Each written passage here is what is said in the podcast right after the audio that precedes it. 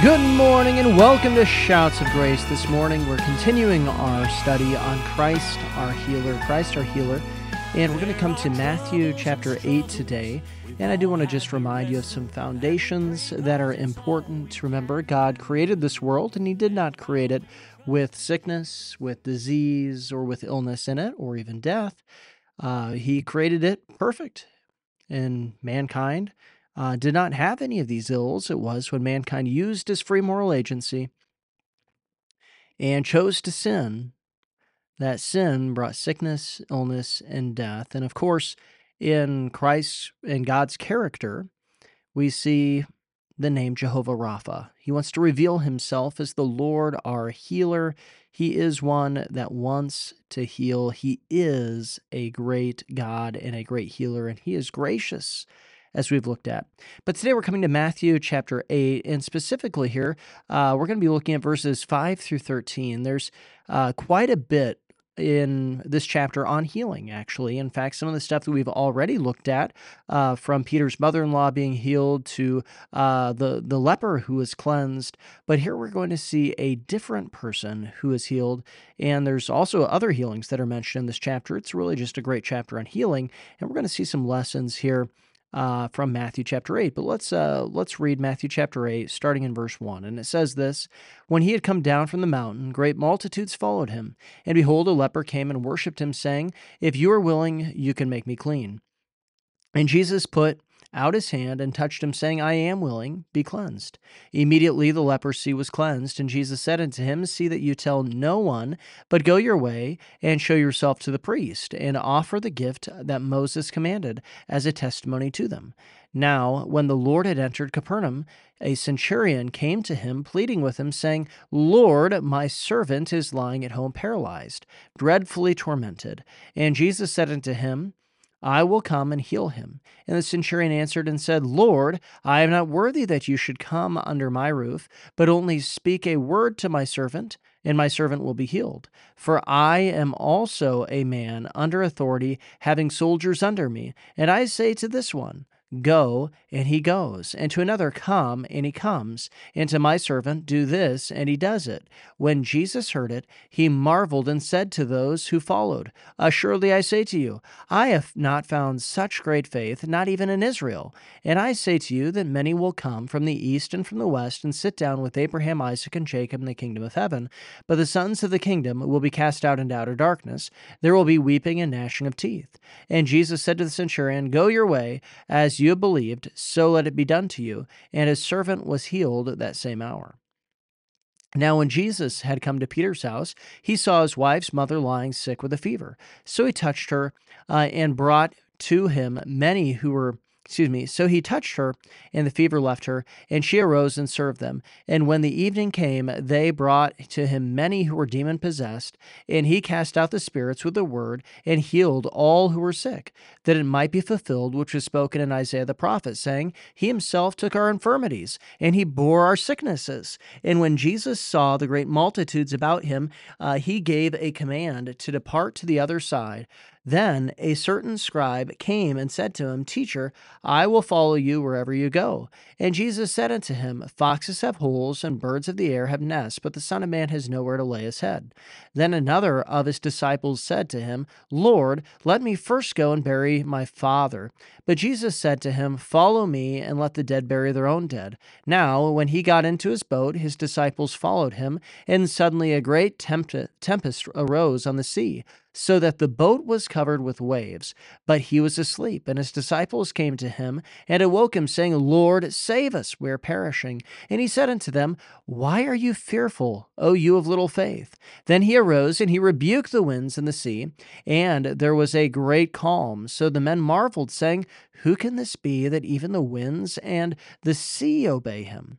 When he had come to the other side, to the country, there met him two demon possessed men coming out of the tombs, exceedingly fierce, that no one could pass that way. And suddenly they cried out, saying, What have we to do with you, Jesus, Son of God? Have you come here to torment us before the time? Now, a good way off from there excuse me, there was a, a herd of many swine feeding. So the demons begged him, saying, If you cast us out, permit us to go into the herd of swine. And he said to them, Go. So when they had come out, they went to the herd of swine, and suddenly the whole herd of swine ran violently down this uh, steep place into the sea and perished in the water. Then those who kept them them fled and went away into the city and told everything, including what had happened to the demon possessed man. And behold, the whole city came out to meet Jesus, and when they saw him, they begged him to depart from their region. We see here a lot of stories on healing and specifically on Christ's healing, which is uh, quite interesting that we we see this in this chapter. But like I said, I want to focus in on verses five through thirteen specifically, and, we see this centurion who comes to Jesus. I'm just going to read this again uh, for us, just so because there's a lot that went on in the second half of this, this this chapter. It says this. Now, when Jesus had entered Capernaum, a centurion came to him, pleading with him, saying, Lord, my servant is lying at home paralyzed, dreadfully tormented. And Jesus said unto him, I will come and heal him. Now, we looked at this yesterday. We saw that Jesus had compassion and that he was willing and um, not just able, but he was willing to go and to heal. Here we see the same thing. I will, he's willing. There, there is a will that's there. I will come and heal him. He is willing to heal. We see the same character traits in Jesus.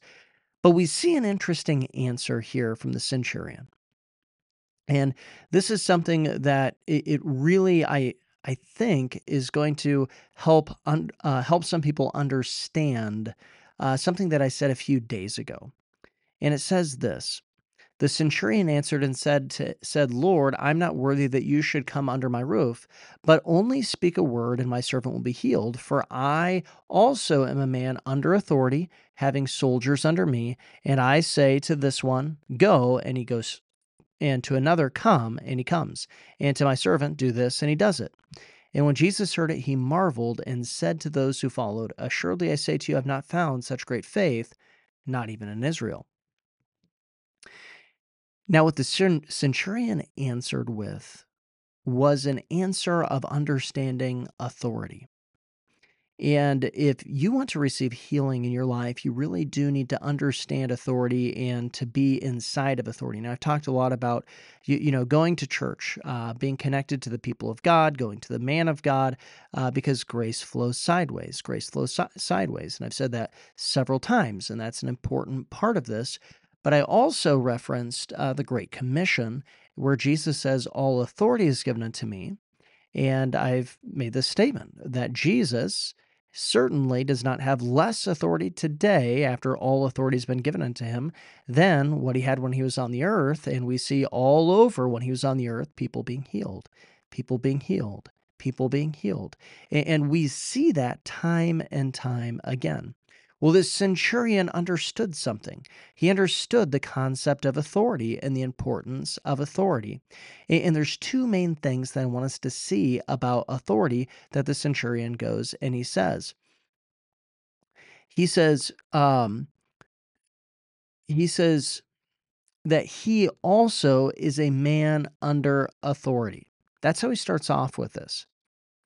He says, The centurion answered, said, Lord, uh, I'm not worthy that you should come under my roof, but only speak a word, and my servant will be healed. For I am a man under authority, having soldiers under me. Now, someone who is truly in authority should be under authority. And that's important to understand. That's important to understand. You know, if you're a pastor out there listening to this, you need to understand something. You need a pastor. You need a pastor. You need somebody that you are submitted to. And this is one thing that the centurion is establishing. He's not going and saying, "Look, I'm somebody who's of authority, and all these people go and and they do this. I tell them to go, and they go. I tell them to come, and they come. I tell them to go and do this, and they do that." That's not what he's saying. He's going and saying, "Look, I am under authority. I recognize that I am under someone, I get orders, and then I give orders. But first, I have to recognize that I am under authority. So when you go to a man of God, you need to recognize someone who is under authority, and you need to recognize uh, that you should also be under someone's authority and then there's authority that can be given unto you. But also we see this, and, and he's recognizing this with Jesus, saying, Jesus, I understand that you are like this, and you are under the authority of the Father. And we see this in Philippians chapter 2, that he is he is in submission to the Father, and he humbles himself. He becomes obedient even to the point of death. He goes and he makes himself a servant.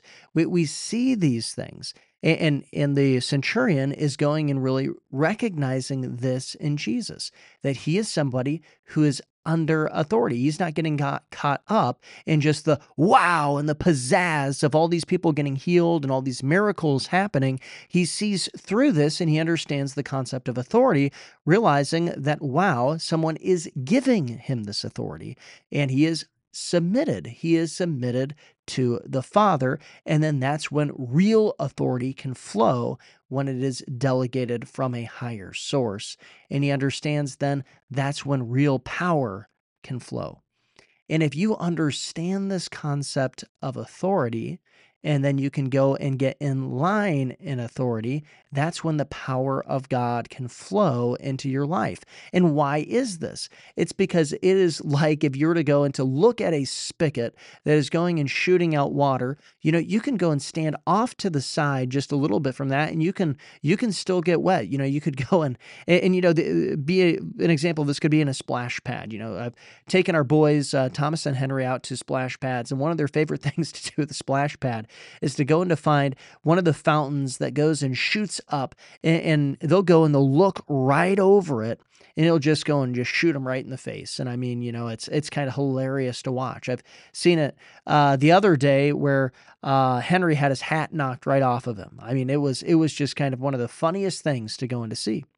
But but you know, you can be in a splash pad and you can get wet, get some sprinkles on you by standing next to a fountain but you get soaked and drenched if you stand right on top of the fountain.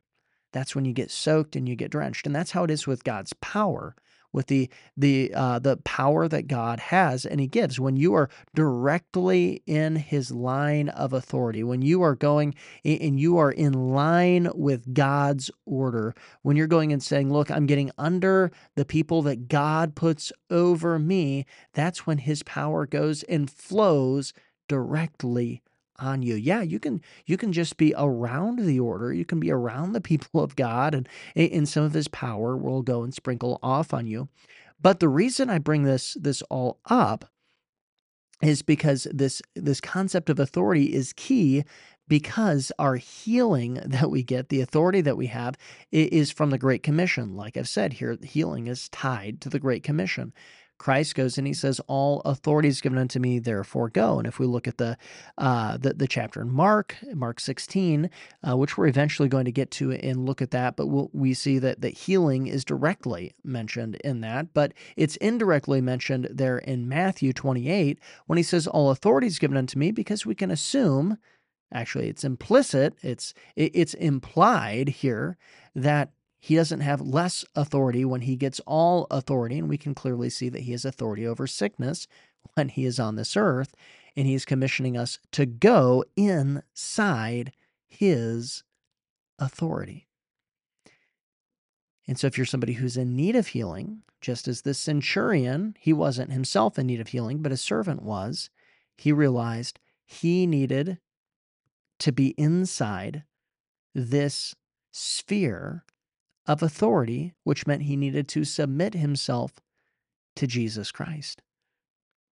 That's what he was doing. That's what he was doing. See, if you're in need of healing, it, it means it, you, you need to check yourself on this. Do you understand authority? Understand that God delegates authority. And so that this is where it comes from. All authority has been given unto Christ. He delegates it, and he delegates it to, it tells us in uh, Ephesians chapter 4, he gives it to apostles, to prophets, to evangelists, to pastors and teachers. Are, are you going and getting under one of those fivefold ministries and going and directly getting under that so that you can receive the power of God that is flowing through them, through the authority that Christ has, that He's giving to them, that they are then unleashing unto you that power of God in order to receive healing? If you're not submitting yourself to the authorities that God places in your life, then what's going to happen? Well, you're not going to receive the power of God, or you're only going to receive sprinkles of the power of God. You might be missing out on that healing. But the centurion understood. He understood authority because he was somebody who was under authority, and then he was over in authority on those uh, other people. He was in authority uh, on those who were under him, and he could go and tell them where to go and what to do. And that's important to go and understand that concept uh, as to how this works. Now, the second thing is, is we see Christ's response. And he says, um, it says, and so when Jesus heard it in verse 10, he marveled and he said to those who followed, Assuredly I say to you, I have not found such great faith, not even inside Israel. Not even inside Israel. What is Jesus getting at here? Where does he see this great faith? Is it that he's saying, Lord, you don't even need to come to, to heal my servant? No, he's actually referencing that this centurion understands authority.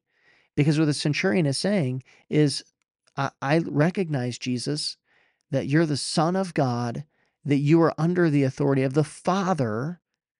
And because of that, I'm going to get under your authority and do what you say. I'm submitting myself to you, and your power is going to flow through. I believe that. And so when you rightly believe in the authority that God sets, in the structure and the order that God sets, what happens? Well, it means that you're going to have to unleash faith because the reality of it is, especially when you're a centurion, right? You're pretty high up a ranking officer, but even if you're not a centurion, the reality of it is is that you don't really want to get in, under somebody's authority. You don't want to do that. It requires you to say, I believe that God knows best. And because I believe that God knows best, I'm going to get in line, even when I don't understand it. Wow, that takes a lot of faith. Now, of course, I'm not talking about when somebody goes directly against the word of God or something like that. That's obvious. Yeah, uh, God's word is an authority over every man, and God never goes against his word. He, he he's not double-minded or anything like that. So so do understand that concept. But if you're needing healing, you you need to exercise your faith in the realm of authority in the realm of authority. And that often means uh, exercising your faith in the realm of submission, because in order to have any authority, an authority over your sickness, authority over your disease, authority uh, over your illness, it means that you must be in submission, because in order to be in authority, you must be under authority. That's what the centurion was saying.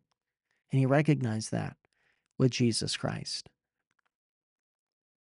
Then Jesus says a couple interesting things. He says, And I say to you that many will come from the east and from the west and sit down with Abraham, Isaac, and Jacob in the kingdom of heaven, but the sons of the kingdom will be cast out into darkness. There will be weeping and gnashing of teeth. Then Jesus said to the centurion, Go your way, and as uh, you have believed, so let it be done for you. And his servant was healed that same hour. Now, this is important to understand here. This is the last thing that we're going to be looking at and that is go your way and as you have believed so let it be done for you. You know faith really does matter when it comes to healing. It really does matter.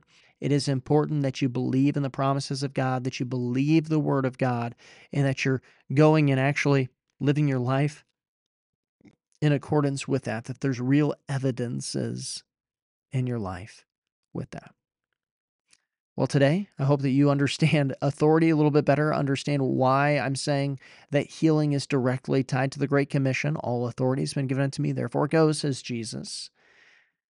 But I also hope that you understand that in order to have authority over sickness, over illness, or disease in your life, you must be in submission to God in the order that He sets up Because in order to be in authority, you must be under authority. Well, thank you for listening today, and remember Joshua 1 8 and 9 as we depart. This book of the law shall not depart from your mouth, but you shall meditate in it day and night, that you may observe to do according to all that is written in it, for then you will make your way prosperous, and then you will have good success. Have I not commanded you? Be strong and of good courage. Do not be afraid nor be dismayed, for the Lord your God is with you wherever you go. Oh, darkness, we hold to the promise. There's nothing we can't overcome. So that war you've been fighting